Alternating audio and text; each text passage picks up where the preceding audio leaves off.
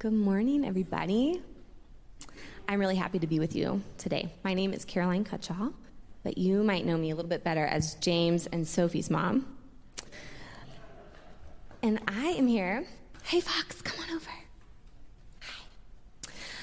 I'm here today because I wanted to talk a little bit about how it can be kind of hard to believe in things that we can't see with our eyes or touch with our hands, right? Can be kind of hard. I don't know about you, but some of my favorite things are the things that I can see and touch and even taste, like ice cream and popcorn and gum. And my favorite teddy bear from when I was five that my grandma gave me, right? What are some of your favorite things?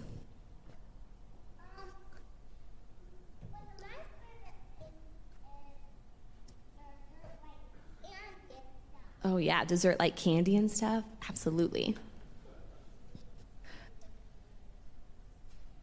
Mermaids, princesses, fairies, absolutely.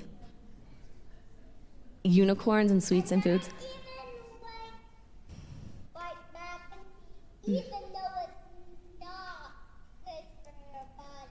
Oh, I'm with you. I love mac and cheese. I love mac and cheese. All of those things we can see with our eyes and we can touch with our hands, right? But I ask myself sometimes, what about the things that we can't see with our eyes and touch with our hands? Can we still believe in those things? Like, like the wind, right? You can't see the wind or grab it with your fingers, but you can, you, you can still believe in it, right? It can blow into your face and get caught in, you know, can mess up your hair and your hair can get stuck in your chapstick and your eyeballs, right? You can believe in the wind then.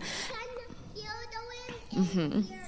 That's true. And there are things like love and creativity, right? You can't see love or touch love with your hands, but you can still believe in love. Or when it's nighttime and it's dark, you can't see the sun, but you still believe that it's there, that the next morning the sun's going to rise and bring us new light, right? I think it's the same with God. Yeah.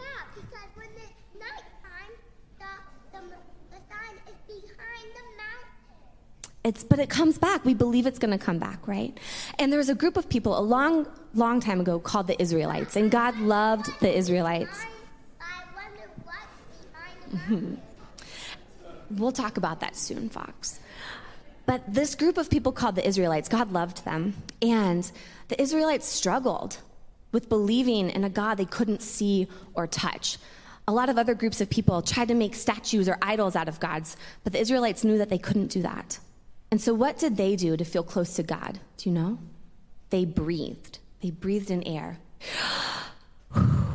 Their word for God was Yahweh because they thought that the word Yahweh sounded like a breath. Yahweh. And so, whenever they breathed, they were connected with God, who's the source of all life, right? So, we're going to do the same thing this morning. We're going to stand up and we're going to put one hand on our heart and one hand on our belly, and we're going to breathe. We're going to breathe the air around us. Okay, ready?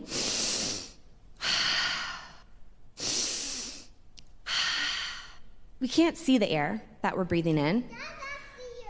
We can't see it fill our lungs up, right? Yeah, yeah. We can't see the air that's going into our stomach or our belly. And just like that, we can't see God. But we know that when we breathe in the air, and we breathe in God, we can still believe in something that we can't see with our eyes or touch with our hands. Okay, so we're going to pray. Let's all hold hands. Hold. All right, this is what we did growing up. All right, we're going to close our eyes, we're going to bow our heads, and we're going to talk to God. God, today especially, we thank you for all of the people who gave their lives for our country. And this week, especially, God, we pray for all of the children that you have made so beautifully. Thank you for creating every child, Lord. And God, we thank you that even though, like the air all around us, we can't see you, we thank you that even though we can't see you or touch you, we know that you are still in our hearts and we can still believe in you. Amen.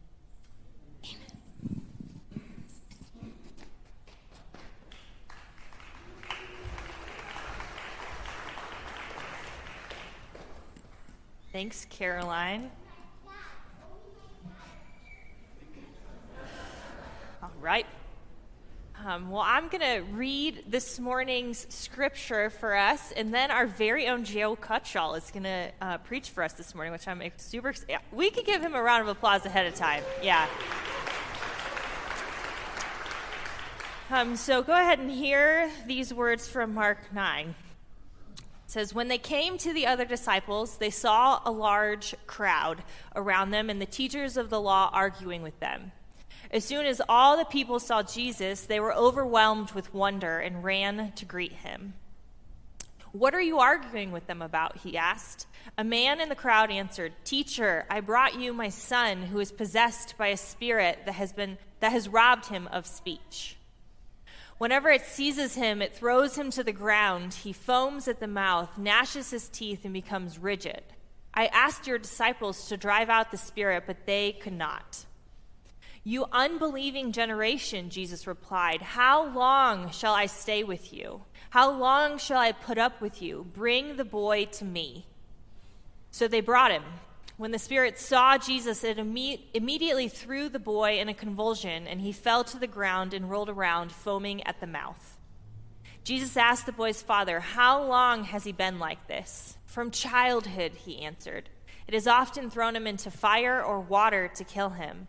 But if you can do anything, take pity on us and help us. If you can, said Jesus, everything is possible for one who believes. Immediately, the boy's father exclaimed, I do believe. Help me overcome my unbelief. When Jesus saw that a crowd was running to the scene, he rebuked the impure spirit. You deaf and mute spirit, he said, I commend you. Come out of him and never enter him again. The spirit shrieked, convulsed him, convulsed him violently, and came out. The boy looked so much like a corpse that many said, He is dead. But Jesus took him by the hand and lifted him to his feet, and he stood up. After Jesus had gone indoors, his disciples asked him privately, Why couldn't we drive it out? He replied, This kind can come out only by prayer. This is the word of the Lord. Thanks, Ash. All right. Well, good morning, friends. I, uh, I personally vote that the next children's message is given by Fox Anderson since he is so enthusiastic about it. That was awesome. Um, well, just in case I don't know you, in case I've never had the chance to meet you over the last 10 years, my name is Joe Cutshall, and I have the privilege of being the director of worship and creative arts at our church. And uh, I suppose we're still in the sandbox of worship, of trying new things, because I suppose they figured, you know, let's let the worship leader give the sermon. What's the worst that could happen, right? Um, honestly, I, I'm, I'm very honored that I get the chance to speak with you like this today. It has been a gift to serve our church in many capacities, particularly over the last couple years. And, and so I hope that this is beneficial, that this is life giving for you. It certainly has been for me.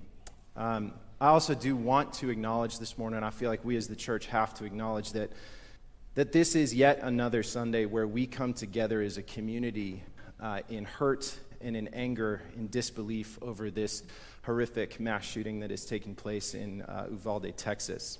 And we know here in Boulder what that feels like, maybe more than, than most communities. And, and, and our souls continue to cry out with the psalmist, How long, O Lord? How long until you come and make this right? And, and friends, we're going we're gonna talk this morning about what it feels like when, when prayers go unanswered and when, when God is silent.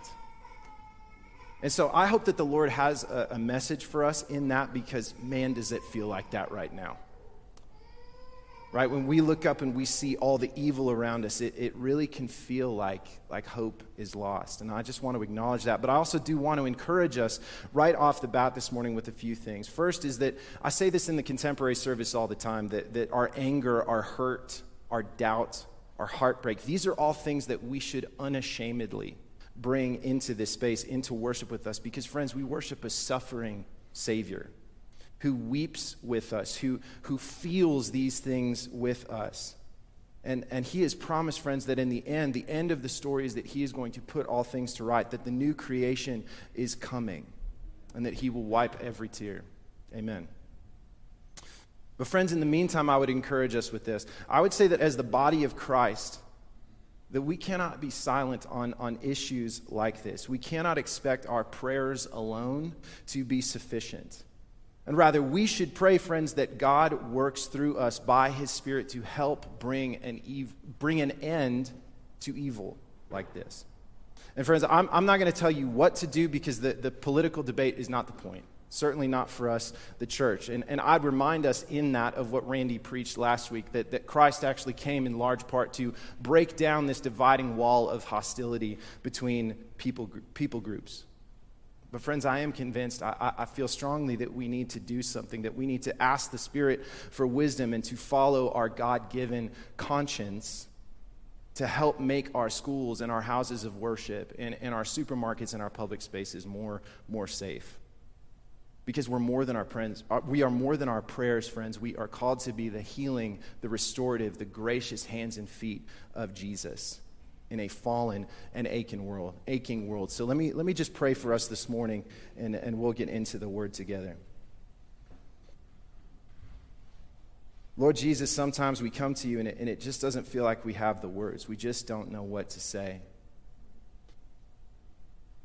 Except to say, except to say Come, Lord Jesus, come and put all things to right. May your kingdom come in power. May you make all things new. Lord, use us by your Spirit. Use us as your church to be the force of healing and grace and truth to this broken world we find ourselves in. We pray that in Jesus' name. Amen. Okay, so for the past several weeks, we have been in this series, Close Encounters with Jesus. And I know that for myself, this series has been a really surprisingly significant journey for, for my own faith. I didn't know how much I needed to hear and be reminded of these, these intimate encounters that people got to have with the God of the universe while he was in flesh. And today, we're going to look at this passage that we just heard from, from Ash, where Jesus heals this, this boy possessed by an impure spirit. And, and honestly, I could not have been more excited that, that I get to preach on this passage because there's no way Randy could have known this, but, but this passage contains one of my absolute favorite lines from all of Scripture. It's the exclamation of this father when he says, Lord, I believe. Help me overcome my unbelief. And so, we're going to talk today about why I think that line is so important and why it's useful to us. But I, I, do also want to preface this by saying that I also think that this passage can be really, really challenging for us. Um, very much like Randy preached last week on the Syrophoenician woman, this passage challenges us in who we conceptualize Jesus to be. And I think that it really challenges us in terms of what, um, what the application of Jesus' teaching is and how it challenges us with, with the implication of what Jesus is saying. But as your resident, moody, artistic worship leader, um, I would invite you to come along with me. I'd invite you to come along with me to, to lean into the challenge, lean into the uncertainty and the questions, because I believe that when we do that together, friends, we ultimately come out the other side as stronger believers.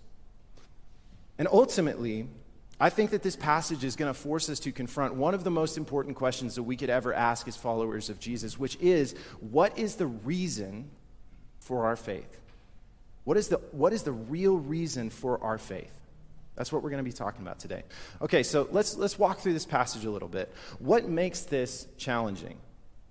Well, the first thing for me is that, in contrast to this compassionate, loving uh, picture of Jesus that we've gotten to see over the course of many of the other close encounters that we've been studying, here Jesus, like right off, right out of the gate, he takes this sort of crass, disappointed, almost overtly insulting tone towards the people in the story in the face of questions that, that honestly at least from my human perspective, they don't seem that unreasonable, right? So, right, one, Jesus has come down the mountain from, from the transfiguration. It's this mind blowing, intimate experience with, uh, with Peter, James, and John. And he arrives on scene and, and he sort of understands what's happening with the disciples and the Spirit and the boy and the Father. And the first thing out of his mouth, once he understands what's going on, is, Oh, you unbelieving generation. How long shall I stay with you? How long shall I put up with you? And we're kind of like, Whoa like, all right, like, Jesus, this is the energy you're bringing to this, this interaction. Like, I, I, I thought you could see that we're doing our best here. And then we see this interaction that he has with the father of the boy. The spirit sees Jesus and it throws the boy to the ground in a convulsion. And the father reasonably says, I think reasonably, says, If you can do anything, take pity, have compassion on us, and help us. And Jesus' response is instead of going right to healing the boy, he tests the father. He says, If you can, anything's possible for one who believes. That's a line that's going to stick with us that anything is possible for one who believes, right? The, but the if in this father's question, it doesn't seem unreasonable, right? He'd already brought the boy to Jesus' followers. Jesus' followers, his, his disciples couldn't do anything about it. So why is, this, why is this father expected to know that somehow Jesus can? He doesn't know who Jesus is. And, and are we to expect, or are we to think that this is the first time that he's brought his son to someone to be healed? Right? If this, if this spirit had been trying to kill him since childhood, no, this is probably the 20th time. It's probably the 100th time that he's brought this boy to someone who could hopefully heal him. And yet, despite all of those consecutive past failures, he still has enough faith to bring this boy to Jesus. So, why does Jesus criticize him? Right? Especially criticize him before he goes on and helps the boy. And then finally, in this passage, we have this totally confusing interaction around prayer that happens after all the action is over, right? Jesus takes the disciples indoors, and the disciples, again, they ask this pretty reasonable question, right? Why couldn't we drive it out? Because if you recall, just a few chapters earlier, we can put this on the screen, right? In Mark 6, Jesus had sent out the 12. And, he, and it literally says, calling the 12 to him, he began to send them out two by two and gave them authority over impure spirits. So they're wondering what changed? Why all of a sudden can't we do this anymore? And Jesus gives this utterly baffling explanation. Well, this kind can only come out by prayer. And the passage is over, right? No more, no more, uh, like no more information given. And we're just like, what? The disciples are like, what? Like, what could you possibly be talking about, Jesus? Are we to understand that there is a new or a kind of impure spirit that you just didn't tell us about? Because that would have been awfully helpful information before you sent us out. And follow up question At what point did you pray to get this, this demon out of this boy? It's, it sort of sounded like you just did what you always do. You commanded the demon to come out, and that's what happened. So, what's going on here? What are we to make of these confusing details. What's with Jesus' attitude and what's with this cryptic detail about prayer? Well, one of the things that we can often do when we need perspective on an event, especially one that happens in the synoptic gospels, is we go to the other gospels to see, you know, maybe, maybe Mark or maybe Matthew or Luke can provide some additional clarity. But what we find is that while the stories are largely similar, right, that the narrative is mostly the same, this detail on prayer is where they differ. Okay? So if we go to, if we go to Luke, uh, we, we've got some bad news because Luke just leaves this out entirely. It's almost like Luke saying, This is too confusing. I just kind of don't want to deal with it. They're, they're all amazed at the glory of God and the, and the story's over. But Matthew's version, Matthew's version is different. This is so interesting. Okay? Matthew connects the reason that they couldn't drive out this impure spirit to a lack of faith. It's where we get a very famous verse that we can put on the screen right now. It says, Then the disciples came to Jesus in private and asked, Why couldn't we drive it out? And he replied, Because you have so little faith. Truly I tell you, if you have faith as small as a mustard seed, you can say to this mountain, Move from here to there, and it will move. Here it is again. Nothing will be impossible for you. So, what are we talking about here? Like, when it comes to driving out this kind of impure spirit, do we need faith or do we need prayer? What do we need? Well, friends, I actually think that Matthew and Mark are talking about the same thing. And this is something for you to wrestle with, maybe something for you to push back on. But, in, but I think that Matthew's faith and Mark's prayer, they're actually just two sides of the same coin. And here's why, right?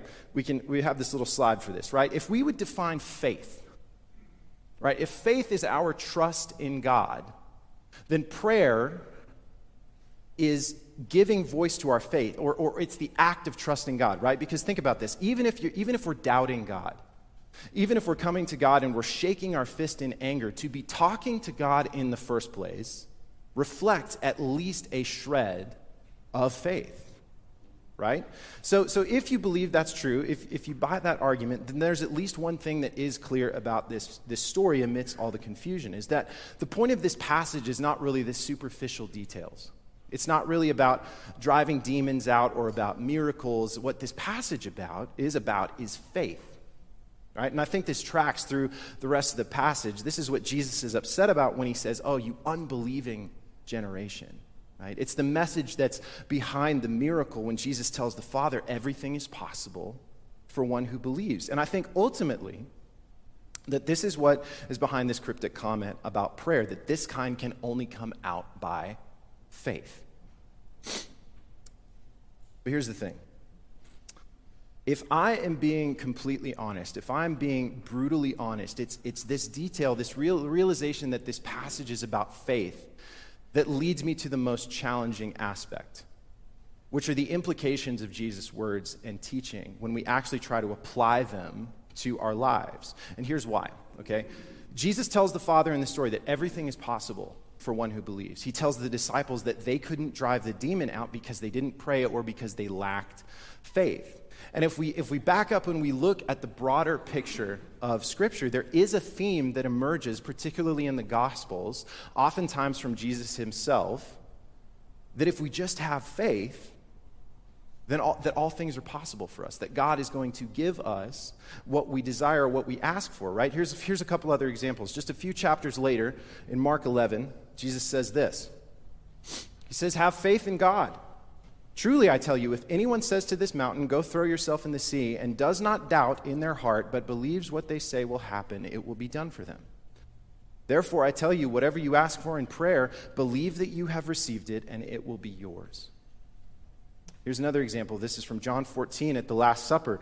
He tells his disciples, And I will do whatever you ask in my name so that the Father may be glorified in the Son. You may ask for anything in my name, and I will do it, right? There's this theme all over the Gospels in Jesus' words and in his interactions with people that is essentially if we have faith, then everything is possible for us, that God will grant us what we ask for. But there's a question, friends, there's a question that, that rises up in me whenever I read passages like that. And the question is simple it's, is, is this true? As believers, should this be our expectation of what reality is actually like? That, that whenever we ask God for something, if we have faith, then we should expect to receive it. Because if, I, if I'm being honest, my experience as a believer, and I, I, would wager that yours, at least at some point, in some small way, that it has challenged this idea that, that anything is possible for one who believes. Okay, and as long as we're being honest, here's a couple more honest things about me. I, I personally, I am no stranger to doubt. Friends, I've pushed really hard against my own faith. And I think the reason that I have done that is because of the people that I grew up with and came to faith around. I'm one of the only ones left. I've seen a lot of people walk away from their faith. So much so that, that much of my adult life in, in ministry, it's been trying to answer the question well, why, why am I the one that's still here?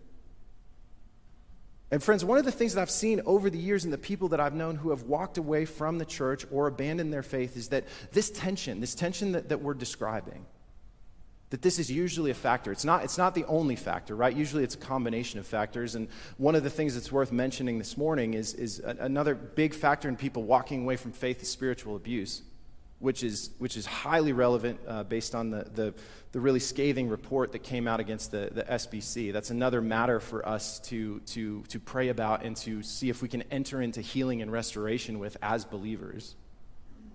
Right? But this tension is, is it's a factor. It's a factor in so many of the, uh, so many of the, the, the people that I have walked away from faith in their, their reasoning. And this is what this usually looks like, right? That the God that we are taught to believe in, or the God that we conceptualize from Scripture, it, it, somehow it doesn't match up with the reality that we experience in life. And so, in this case, I think this is what it looks like. We ask for something in faith, and we have this expectation because it's indicated in Scripture that we should receive it, but it seems like it doesn't happen. And it doesn't happen again and again and again, or it, it, it doesn't happen one time, but that one time was really important. Right? The stakes were super high, and we asked for something and we felt like we believed, but it, but it still seemed like God was silent in the midst of that. And, and over time, this creates a kind of choice for us. And whether we're consciously aware of it or not, I think that this is what happens to us. It sets up this binary before us that either, that either somehow God is, is lying because he's not true to his word, or, or he doesn't exist. And most of the time, especially in the people that I've known who walked away from faith, it's easier to believe that God doesn't exist than he's a liar. So, friends, what do we say about this? What do we say about this? Uh, and and I, I, really tried to do my research on this, right? If you've tried to check out a, a book on the Gospel of Mark from the church library, like they're all still. I really tried to make sure that, that I wasn't missing anything here. But I'll tell you the most valuable insight that I got on this topic. I reached out to Lindsay, the, the director of our, our, prayer ministry, our prayer ministry, because she and her team, they're the ones who, on, on a daily basis, they're doing this for us. They're, they're praying for miracles, they're praying for healing, right?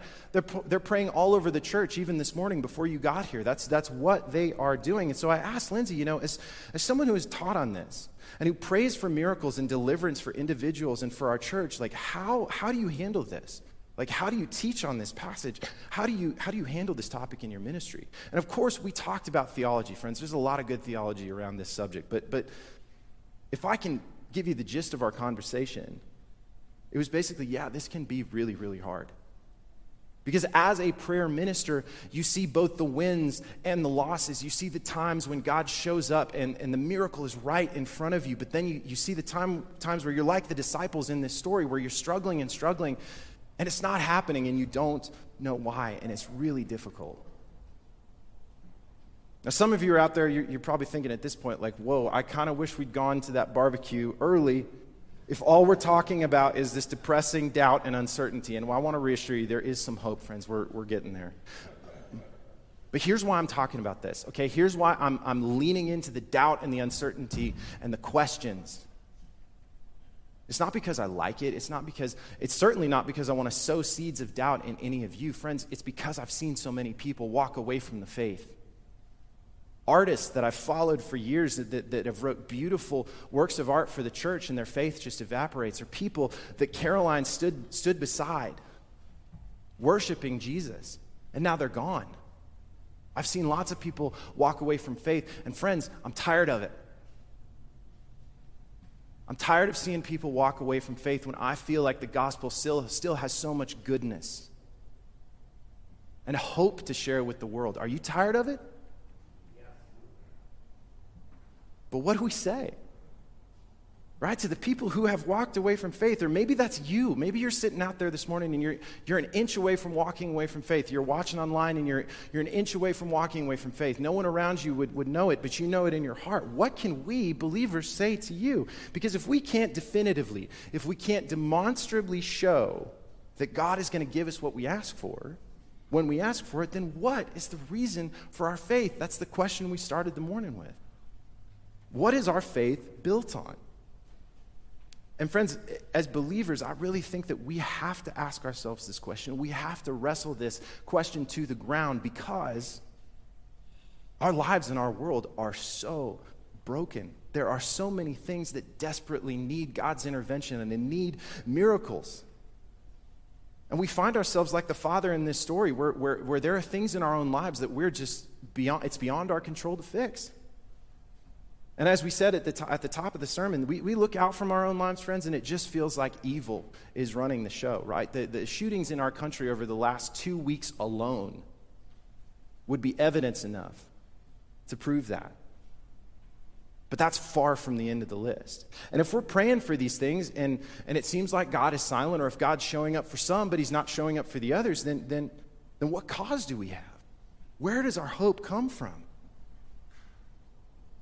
Let's pause, okay? Let's back up for a second. Let's, let's take a broader view of Scripture for just a moment because, friends, as I was studying for this topic, I didn't find the magic bullet. There wasn't a, a, an, an answer that could assuage the actual things that I know that you're struggling with and that you're praying for and that you're sitting with.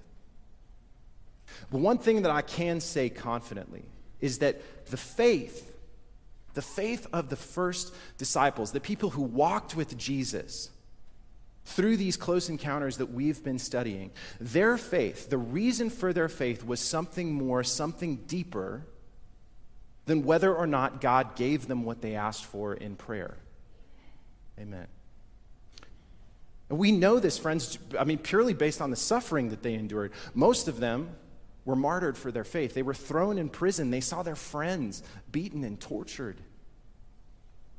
Here's a quick example Paul, the greatest church planner in history, he, he, he writes in Second Corinthians about this thorn in his flesh, this, this, um, this physical disability that we don't really know what, what it was specifically, but this is what he says. He said, Three times I pleaded with the Lord to take it away from me. But he said, My grace is sufficient for you, for my power is made perfect in weakness. Friends, did Paul pray in faith? And here's, here's the kicker. Here's one of the most significant moments in the Gospels, I think. Jesus, just before he is handed over to be crucified, before he's ultimately executed and dies for our sins. This is what it says. Going a little farther, he fell, uh, fell to the ground and prayed that if possible, the hour might pass from him. Abba, Father, he said, everything is possible for you. Does that sound familiar? Take this cup from me. Yet not what I will, but what you will. Friends, our Savior prayed that prayer. The one who had no sin prayed that prayer. The one who was God in human flesh prayed that prayer. Was he given what he asked for? Because he still went to the cross either way. That's something for us to, to, to chew on and to wrestle with. That ought to tell us something. So let's get back to the passage at hand. I see here's here's the bottom line. I think that the issue that we face as humans is that we are so blinded. We're so blinded by the attractiveness of miracles and answered prayers that we miss what the miracles and what the answered prayers are actually for. You see, the, the heart of this passage, I think, the heart of this passage is in this interaction between Jesus and the father of the boy. And it's this detail that we so easily miss in light of the miracle that comes after it. Because think about this, right? The father didn't say, he didn't say, Lord, I believe, now please heal my son. That's not what he, that's not what he said. He said, Lord, I believe, help me overcome my unbelief. Now, first of all, Jesus said this kind can only come out by prayer. Well, maybe, maybe, I'm stretching it a little bit here, but, but if that phrase, Lord, I believe, help my unbelief, if that's not a prayer, I, I kind of don't know what is. But the point being that in this desperate plea or prayer or request or whatever we want to call it, the Father doesn't ask for a miracle, He asks for faith. The reason for the miracle in this passage it, it isn't just simply the act of healing or alleviating the boy's suffering. It's not just that. It's to produce faith. And friends, as we walk through the tension of our answered versus our unanswered prayers. This is, this is the lesson that we can't miss. That miracles and the answers to prayer that, that we see in Scripture, and even the answers to prayer and the miracles that we may experience in our own lives, they're never meant to illustrate that God is simply in the business of giving us what we ask for. That's not God's goal, that's not his ambition. Friends, that's what's known as the prosperity gospel. The miracles and the answers to prayer that we experience, they are meant to produce faith in us. Faith that Jesus is with us, that he does care about our human suffering. But even more importantly than that, that Jesus is who he claims to be. That he is the one who has all authority, that he is the Son of God, that he is the Savior of the world, and most importantly, that he is worth following He's worth trusting, especially when we don't have all the answers to our questions. So, there's a few thoughts I want to leave you with as, as we head out back into our Memorial Day. First is this God knows us well enough to know that there will simply never be enough miracles or answers to prayer to produce true, lasting faith in us. And I think this is, this is ultimately what's behind Jesus' attitude in the beginning of this passage. Because no matter how many times he healed someone, no matter how many times he cast out a demon or resurrected someone from the dead, the people always demanded another sign. It was never enough. And, and we know, I think if we're honest, that this is true for us as well. I personally, um, I've been praying pretty consistently for rain these past few weeks. I imagine some of you have been doing the same thing. And, and last weekend, God's like, well, here you go. But I caught myself. You know, my first thought is, it, my first thought in that is not, oh, praise God. My first thought is, man, kind of a bummer weekend, huh? Can't take my kids to the park. I hope my trees don't break. And I just, you just imagine Jesus in heaven, just like, oh, you faithless generation. Okay, second, and this is really important the, the reason for our faith, the real reason, the root of our faith, the cornerstone of our faith, must be built on the death and the resurrection of Jesus. Another way to say this is that, that our faith can't be built on miracles alone, but on the one who shows us his authority through the miracles and through the answered prayers. Friends, Jesus cares about us. He cares about the suffering you're enduring, the questions that you have, and he weeps with you, with us at the brokenness of this world. But we have to remember, we have to remember that his ultimate answer to all of that suffering, his ultimate answer to all of that suffering and the evil that we see around us, it's not a litany of miracles. His answer to all that suffering is the cross. That he did what none of us could do, that he paid the price that none of us could pay. So, Randy reminded us this week that, that today in the liturgical calendar is Ascension Sunday, where, where, we, where we remember that Jesus has risen to heaven, that he sits on the right hand of God, the Father Almighty. And the risen Christ says again, I will wipe every tear. And behold, I am making all things new. That's the end of the story, friends. That's the reason for our hope. And finally, this is, this is where we come back to the passage, why, why I think this line for us is so important. Faith, true faith, can only be reached at the end of ourselves. As we walk through these uncertain, these, these difficult times with the tough, unreconciled questions, I think there's maybe no better prayer for us to pray than this plea of the Father Lord, I do believe. Help me overcome my unbelief. Because it, it, it's a paradoxical statement, friends. It's contradictory. But isn't it, isn't it so true to where we actually find ourselves? That's where we find ourselves when we, are, when we are out of options, when we are out of strategies to try, when we are at a loss for what to do amidst the evil of this world. And that, friends, that's the place where true faith, true trust, true reliance on Jesus. That's where it begins. So let's let that be our prayer this week as, as we leave this place and seek to be the healing hands and feet of Jesus to this hurting world. Lord, we believe. Help our unbelief. Let's pray together and then we're going we're going to sing some more songs.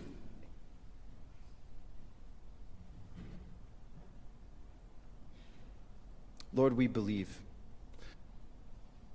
Would you help our unbelief? For, for each person in this room, I, I, pray, I pray for faith. I pray that we would trust you even when it feels like all hope is lost. I pray that you would, you would strengthen us, that your spirit would, would speak spirit taught truths and spirit taught words that we would have the peace that transcends all understanding. And ultimately, Father, that, that out of that, out of that conviction that we would move as your body to help heal this hurting and aching world. We long for your kingdom to come and the goodness and the justice and the mercy that that will bring to all the people who are hurting this morning. We ask this in Jesus' name. Amen.